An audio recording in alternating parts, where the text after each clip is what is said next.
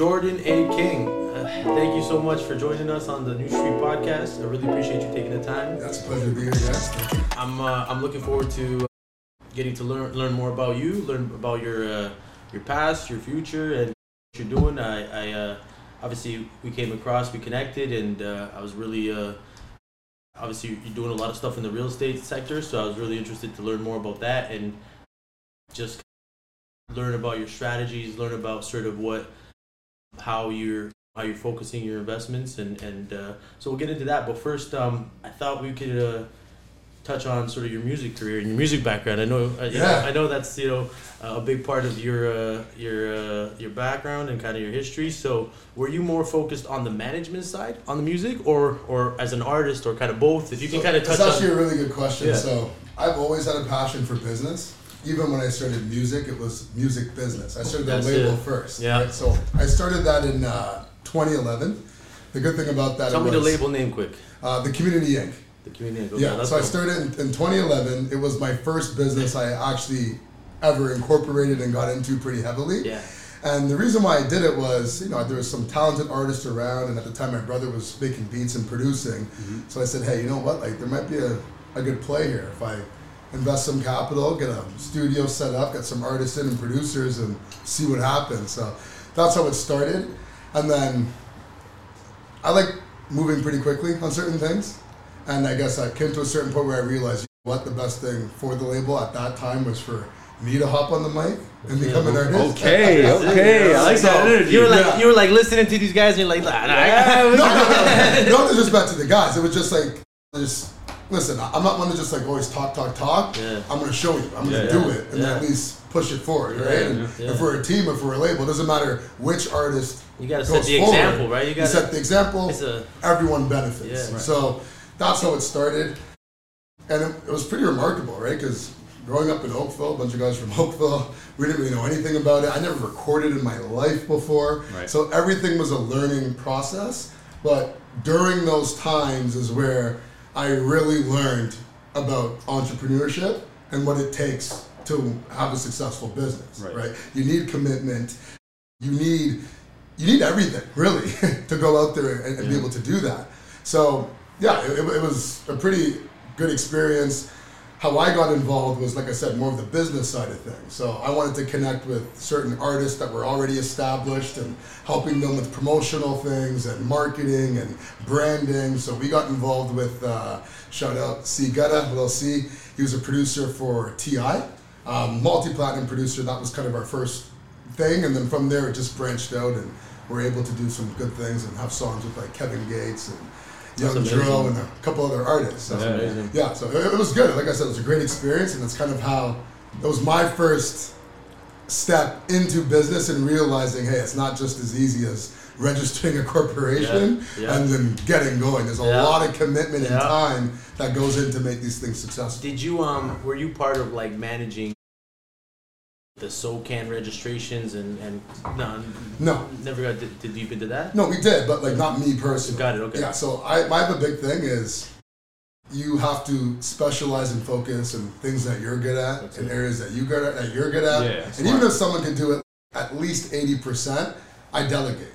So for stuff like that, that's not my forte. So we delegated it all to a specific person on our team that handled all that stuff, the copyright, the SOCAN, registering here in Canada, in the US, internationally, whatever it may be. So we had a really, really good system. Yeah. I just think um, at the time, the music industry, as we see it, at least now in Canada and Yeah. Toronto, it's matured a lot. Yeah. And it's just not what it was That's 10 years ago. Oh. So now I've actually been dabbling back a little bit more.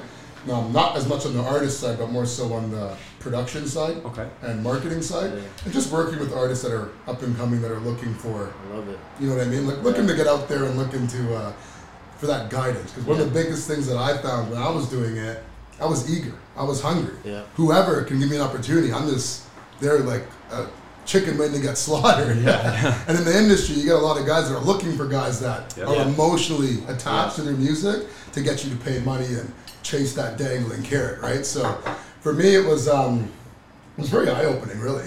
Very just understanding how everything is in the industry and whatnot. But uh, yeah, fuck. Two two questions just came to my mind Yeah. out of what you were saying. So first, I know with the business you have now and I think TUK Capital, you got a board of directors, you got some partners. But like even in the music side, like how important is that crew or that that those that group of people? It's the most like you said, you're thing. delegating different things. Like you can't really do it alone. No, you can't. And especially in this day and age, you have to keep in mind you are competing with the most professional teams, but they have specialists at the top of their industries that are that you're working against. You know what I mean? So if you're just a random rapper in your basement trying to compete, you're gonna have some difficulty. Yeah. And I think the biggest problem is is ego. A lot of artists want to That'd be a tough one for right? sure in that business. Get that, yeah. you know, get that red carpet rolled out and Yeah. have all that treatment. And my biggest thing is, hey, like to get a manager and to have to be at that level, you need to have something to manage. That's right. And so my thing is, is you you need to have that that fire and that ambition and that confidence to go out there and get on the mics, right? Yeah. But that being said, you also need to know when, hey, like, this person isn't hating on you. You gotta do a little better. Your song isn't as good as you think it is. Yeah. right? Constructive criticism. Exactly. sure. And Yeah. my thing is, is this: it's like anything. You know, you are ready when people are lining up to either book your shows or download your music, or more importantly, you got labels surrounding you to get involved with you. That's how mm-hmm. you know you have done everything you need to do. Mm-hmm. If you're not getting those calls, then you got to reevaluate a little bit, in my opinion. Without a doubt. Obviously, you speak from experience. Kind of give us an idea how long you've been at this for, how long you've been doing this for. Music or Music, just music alone, kind of in general. So it's funny. I always had a passion for music. Um, even when I was younger, singing in the shower when I'm getting ready, I'm like, that could have been a pretty cool song if I had the right tools and productions, right? Yeah. So I think that's what always channeled it. I always had a passion. Like my dad was a DJ and he was heavily involved in music, and my brother's in music Making, as well. he was making beats, you were saying. Yeah, my dad was making beats and Yeah. DJing, and he had the turntables, doing all that stuff, Yeah. right? So I always had a passion for it. I was always drawn to it. I'm an emotional guy, controlled emotion, I like to say. And music is something that I feel is like it taps into my emotion. So Mm-hmm. that always drew me to it. I was always super drawn to it, right? And Right. Just the experience of creating something from nothing. Yeah. That to me is just remarkable. And Yeah. to be honest, why I like real estate is because you have an opportunity where you, know, you get that blank slate, you build something, or you get an old property that's a, you renovate it, you get it up to the proper levels, and that creation process to me is just incredible. Where you look back and say, "Wow, there was nothing. Yeah. There was complete silence." And look what's here's now. And then now look, right? You starts with a That's a drum sound, and you got your snare, and then you got the guitar, and mm-hmm. whatever, and all of a sudden you got vocals. Hey, this is a song Yeah. that came from nothing. Yeah. So that whole process. I was just had, I just had a thought that in my head where you could do like a music video, and it's like the, the excavator. You're, you're like drumming the excavator. It's like the house gets put together with the song or something. You know I mean? Like, like, what- like whatever. There's just It's so true. much. It's like music and real estate just taking nothing and articulating a thought or a, a vision through that is crazy. Well, the way I see it is this, right? For real estate, especially to be successful, you have to be creative. You Yeah. can't just sit there and wait on the market and wait the time thing and just have your realtor find you the perfect property that you're going to buy that's going to make you tons of money. no, you, you got to get creative. You got to get out there. You got to try things. You got to experiment. You got to figure things Yeah. out. So that whole creation process Mm. is just what I, it's what I live for. Yeah, quite I love it. Yeah. That's awesome. You mentioned something about Toronto and how I guess things have changed. Why and how do you think they've changed in terms Oh, of the music? wow. In terms of the music, Well, first of all, like look at the artists we got coming out. That's Uh, it. Not just Toronto, like Canada in general, Yeah. right? You got Drake, you got Bieber, you got The Weeknd, you got Mhm. Tory Lanez. Ten years ago, you didn't have that, know. right? I remember when we were doing music, we went now. to a artist showcase in Atlanta, yeah, and at that particular time, it was. Oh, like you guys are from Canada. Like, what's Canada? You know what I mean? Like, what's going on over there, right? Yeah, like, what's- what's like, you guys live in igloos. Like, what the fuck? Oh man, I Right? got that so many times. And I'm just sitting there being like, guys, like, right across the border, right? But um, more recently, going back, it was a complete shift where it's just like, hey, you guys know Drake and what's going on and how can we get over there? So that was definitely something that you have to respect the as well. Raptors won the championship. There now we're go, on the right? map. Like, you know, we're on the map. right? You got people coming here. You got the All Star Show here, right? And everyone's coming from all over. You got celebrities coming here. Um, even like TIFF festivals, Yeah, right? And entertainment. So all those things have really matured. Yeah. Um, even if you look at some of the news outlets and social media pages, when we were doing this, I think like 6ixBuzz maybe had like hundred thousand followers, right? Now they're well over two million, Mm-hmm. Yeah. and they have people all- over the industry that are tapping in. Yeah. You have Akademiks, I think, every now and then he will tap in with local and up and coming artists from Toronto and just talk to them. Yeah. So now they're getting all this exposure from the US, and for the first time, at least that I've noticed, the respect is there. Yeah. Before, no one from the US cared about coming to Canada and doing shows or Yeah. working with Canadian artists. Now it's just like, hey, this is an untapped market. And one thing that I've noticed, if you actually pay attention to the music that comes out of Canada, we're extremely multicultural country. Yeah, yeah. We're extremely diverse. Yeah. So if you can get a song that's popping here in Canada, that song's popping everywhere. international. You talked You know about what I mean? creative. I would say we're very creative too. If you listen Yeah. to the sound and just like the different, it's different, yeah. and it compared to everything else that's out there. So that's really interesting. And in terms of like the music industry, let's in the last ten years with social media and kind of artists kind of being able to start their career and get it going through different channels. How has that changed the industry? Traditionally, it was like very label driven, and Yeah. it, Well, I don't think it's just like here. I think that's just it's what I'm saying. No, no, I'm Yeah, talking across the board. Across the board, everywhere, yeah, yeah, not Toronto. I think it's the best thing, right? Mhm. And if you think about it, the last, let's say, more recent years have been better, but let's say the last like 10, 15, even 20 years in some cases, early 2000s, for you to get your name out there, you needed to know someone. You needed to have a deal. You're not going to have that exposure. They didn't have social media. Yeah. They didn't have streaming platforms that they do now, right? And the industry was in a completely different situation where you all remember the Napsters and the LimeWires, so people were just downloading music. Mm. So I think it's actually remarkable what the industry has done because how do you get people to pay for something that they're used to getting for free? Yeah. And during that period, a lot of people in the industry, a lot of money wasn't flowing like it used to. So people got out of it, right? And the only ones that were there were the label ones that had tons of bankroll and that institutional financing. It was all about the radio stations. They had to have the connection. And they had the control, Yeah, right? Like yeah. to get on the radio station, you have to know someone or, uh, or be signed to a label, yeah. or you're paying a ton of money to get on, and you get on the radio, you're on. Now that's changed with these streaming platforms. I think it's so remarkable where music is actually being viewed as like an asset right now, Yeah. an asset class. You're, you're seeing artists selling their masters for tens and hundreds of millions of dollars, It's an which asset, is yeah. insane. It's an asset, right? Yeah. So with that, I think you're seeing labels are even shifting where they're saying, hey, you know what? Let's not just invest in that artist where we have to get from the ground up, put a bunch of money into them, build them, get their fan base. What they're saying is, no, no, no, forget all that. Let's find artists that are already buzzing. They already have their fan base. Yeah. They could already make their music. They Yeah. could already do their own videos, mm. and we'll use our channels to get out there. It's all because of the right? platform. And it's all because of the platform. But I think also they're like they're like almost scared of that too, because it's like if the artist realizes that hey, I can get my career to this stage, Absolutely. And and create this fan base and be able to get these streams, like what? Why would I need a label to get to the next level, right? So it's like it's So- like how far do you let them go until? and that's why they're being so aggressive Yeah, now. We're yeah. trying to pick up as many things as possible. Yeah. and it's different, right? It's not just label deals now. Now you could have like distribution deals where you'll partner for a single or mm-hmm. one EP, Jeez. not a whole 360 deal, Yeah, right? yeah, so yeah. with that happening, what I've been noticing, and one of the main reasons why I've been dabbling back, is you have a lot of venture capitalists and institutional money that weren't originally tied to music Yeah. that are now paying attention Yeah, they're saying, hey, you know what? If these things are that profitable, we don't have to get a full blown studio and have all this overhead. We could just get behind this artist Mm. and get chairs or whatever it may be, whatever arrangement they have. Mm. And once they recoup their funds, they have their splits and whatnot. So I think it's amazing. I think what's going to happen now is you're going to have real music come out, Mm-hmm. right? People, artists that might have been extremely talented but didn't have that exposure, you, you don't hear about those guys. But now you can.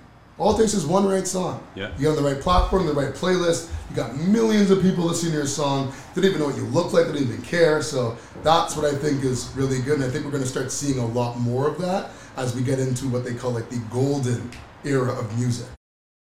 That's where we're at right now. Lots of money in there, streaming, content creation. Everyone's looking for content, right? So Do you think that the artists are gonna integrate their uh, their assets somehow with like NFTs and cryptocurrency? I know that's something that I've been looking into and kind of Yeah. following along. Like, it's I think there's a big opportunity there. there's definitely something there. Yeah. It's just all about understanding it, right? And it's such a new thing for especially the music business. Yeah. They're trying to understand, okay, how do we get involved with this and how do we make sense of it without opening ourselves up to certain exposures or things like that.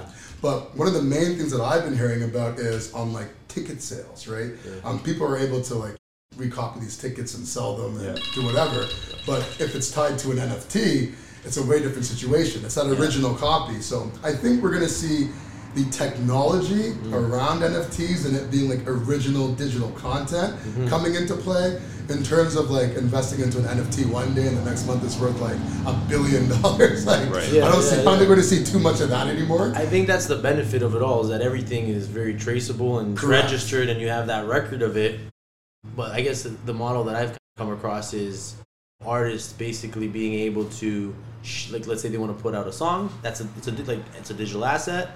You make an NFT out of it, and now the community of the fan base they can in, like buy a share of it and take advantage of all those royalties that are associated with it, right? So it's like a way to engage the fan base to and engage the fans and like now the fans like- are a part of the career. That's, that's Exactly, what yeah. fans want. Yeah. They want to feel like they're a part of that's it. it. I was talking to a couple of artists I'm working with now, and I said, think about it, because a lot of artists want to come out like Drake, like how Drake is now. You understand? Yeah, no- but they don't realize. Wouldn't be nice? Exactly. They don't realize the gotta get- stepping stones you that gotta- you gotta you have to do to get there, right? Yeah. Like even someone like Tory Lanez. I remember Tory Lanez was standing at street corners handing out mixtapes, Yeah. right? Now they see him as Yeah. Tory Lanez, but a lot of artists don't want to do that. They think that's beneath them, and You they're the little above Wayne that. cosign. Back to that ego thing you were talking about And earlier. it's the ego, right? So my thing is, ego's good. but You have to control ego, and you have to be able to understand a hater from constructive criticism. Yeah. Right? And I think that's the biggest ones. And the mm. artists that are able to do that mm. and view it as a business mm. are the ones that are very successful right now. Yeah. You know, one of the main things that I realized in the music industry was, hey, you're not going to get rich from just making music. And if you pay attention to a lot of the artists in the game, Yeah, where does where does their wealth come from? It's from everything else. gotta right? diversify as soon as you can, right? right? They diversify Yeah. when you're getting that money because they know, hey, there's an expiry date where people could pay a million dollars to book you. That doesn't last forever, right? Yeah. Some artists or Drakes or whatever, okay, fine. But for the average artist, you have that time frame when you're on, Yeah. and you want to get as much capital as possible. Yeah, yeah. Invest that capital and make sure that when you're not on, you have something to fall back on, Yeah, right? yeah. So that's a big thing that um, that we're doing, especially with, with uh, my label right now, is not just teaching artists how to navigate through the industry, Yeah. but teaching them, hey, guess what? Like, save your money, invest your money. Really, Yeah. not save, invest your money. That's amazing. You want to buy that diamond chain? I'm not against it, mm-hmm. but maybe buy a house first, Yeah. Mm-hmm. right? And then with your profits, then buy your diamond Yeah. chain. Mm-hmm. You don't want to have your diamond chain and not have a house, Yeah, Yeah. yeah, yeah. right? So yeah, that's a big one is having that uh, financial knowledge, really. yeah. In terms of like starting, there's some young artists out there that want to just get started. What would your recommendations be in terms of that path and what should they do? How they should maneuver their My recommendation would be to learn from someone that is doing it. Hmm. Not and at the stage that you're at, right? Or someone that's up and coming that is doing the right things. Don't just look for someone that is already there. You have to be active. You have to be willing to go out and do everything, right? And what I hmm. mean by that more specifically is I find a lot of artists f- find and they think that because I'm an artist, I don't have to work.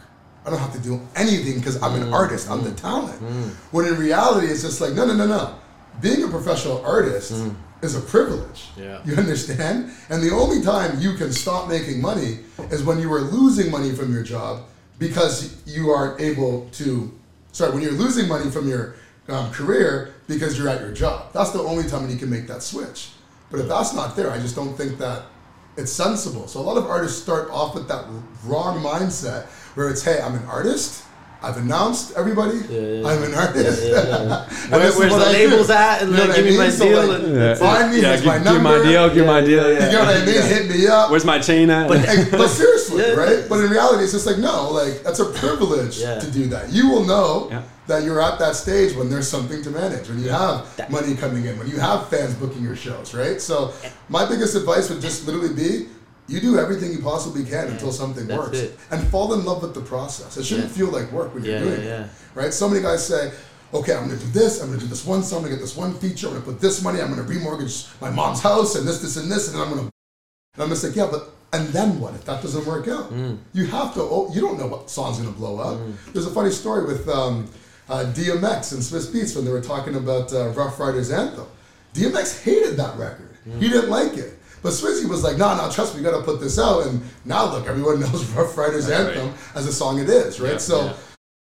the most important thing is also realizing that you aren't going to go out and buy a hundred million copies of your own album. You're not going to listen to your own song Mm-hmm. a hundred million times. It's the fans. So if they're not vibing with it, Mm-hmm. if they're not liking it, It's a wrap. it's a wrap. Yeah. Right? And a lot of artists want to wait until they have this blockbuster video with the crazy car and the models and all these things. I'm just like, you're setting yourself up because if you aren't there in your life, Yeah. if you're not living that, you have now set yourself up that everything you do has to be on that level. Right? There's that experience again, talking again. A lot Yeah. of people, when they listen to this, they're going to get a lot of facts out of this. Right? sure. they, they- they don't realize that, but instead, like it's all about being personable. Yeah. Artists want to see, like I said in the beginning of this, artists want to see, like, hey, I was with that guy when he was doing open mics at freaking Yeah. Joe Dogs. You know what I mean in front of ten people. Yeah. That's what's to resonate, Yeah. and then they're to see your journey. And then when you're in a video with that nice car and the models, oh my goodness, look, he's at that stage now. yeah. He's making it. He's doing moves. We can see the growth. People Yeah. like a story. That's it. Right? And I feel like the modern day artist is is just like so aligned with that in terms of you know having the opportunity. You can go and, and, and do so much on through social media. I don't know if you know an artist by the name of La Russell. You know what I mean? It's like it's like this guy like he set up shop in the back in his backyard, built his own stage, and he's just selling out concerts in his backyard. Like, But look how he does it though, right? There's so many artists that'll say, "Hey, I different. will only perform That's at this. Stage different, yeah. this and this." And here's this guy being like, "Guys, my backyard. I'm gonna have the barbecue going. I'm gonna be selling T-shirts. He has his whole family doing it too. It's a family Yeah, business. I think this guy's getting like a G a pop. Oh, you know, it's like you know what I mean. It's like if not just But what's happening, right? Yeah. Everyone's seeing that. Yeah. They're seeing like the you know the fans interacting with him, and people are saying, "Yo, what a chill guy! This guy is like Yeah. you know he's doing his thing, and It's different, He's right? doing shows in his backyard. People can vibe with it. They want to vibe with about. it. They can relate to it. So a lot of artists, I find, want to make it seem like they're untouchable, and that's the first thing you're gonna your fans. Unless you're at that stage and you could